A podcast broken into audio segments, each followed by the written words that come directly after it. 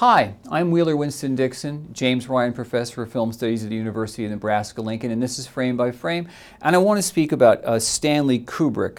Uh, Stanley Kubrick, most people consider him a, a, British director, but in fact he's really a, an American director, born in the Bronx, uh, and he made his first film, The Day of the Fight, uh, in 1951, which was a documentary short for RKO, and also a film before that called The Flying Padre, which was an RKO Pathé screenliner. These are 10 minute films.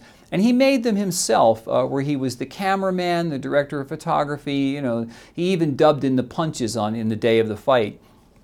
And then after that, he made Fear and Desire, which was his first feature, which he's disowned. But his first film that's available is a film called Killer's Kiss which he made for his production company called Minotaur Productions for about $40,000 for an entire feature film. What people don't understand about Stanley Kubrick, I think, is that he was the first really independent filmmaker, a person who was making films entirely by his own rules and entirely to please himself. Um, and by and, and basically he has one major theme which goes through all of his films, and that's that the mind breaks down.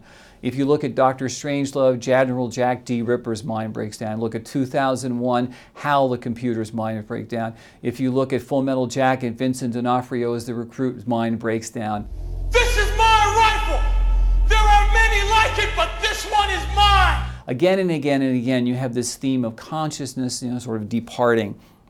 After he made uh, Killer's Kiss, he made The Killing, which is a racetrack drama. This is one of his last films in America, uh, which Orson Welles saw and said, after seeing this, I'm convinced that Kubrick can do anything he wants to do. Then he did Paths of Glory, and then Spartacus, on which he replaced Anthony Mann. Lolita, which was a British film, which is, of course, a, a, brilliant adaptation of Vladimir Nabokov's book. And then, of course, the film for which he's best known, Doctor Strangelove, or How I Learned to Stop Worrying and Love the Bomb. Uh, this 1964 film just launched him into the stratosphere. Uh, I was just looking the other day at the box office numbers when this film came out, the contemporary box office numbers in 64. The film was just a huge smash success. Peter Sellers in three roles. It, it's one of the most brilliant films of all time. Even today, it just still holds up and audiences still remember it. Gentlemen, you can't fight in here. This is the war room. Dr. Strangelove was followed by only just a few more films. 2001 A Space Odyssey in 1966 was actually in production for nearly two years and is a huge big budget science fiction film. Enormous sets were built for it. Arthur C. Clarke worked on it. And it's a film which is really about the triumph of the machines, how the computer basically sabotages a space mission and kills all of the astronauts with the exception of Keir Dullea. Dave. This conversation can serve no purpose anymore. This was followed by yet another film about society and collapse, A Clockwork Orange, based on Anthony Burgess's novel with Malcolm McDowell as Alex the Droog, a brilliant vision of a future society in complete disarray. After this, Barry Lyndon, a film with Ryan O'Neal, a beautiful, gorgeous film which has never really found its audience.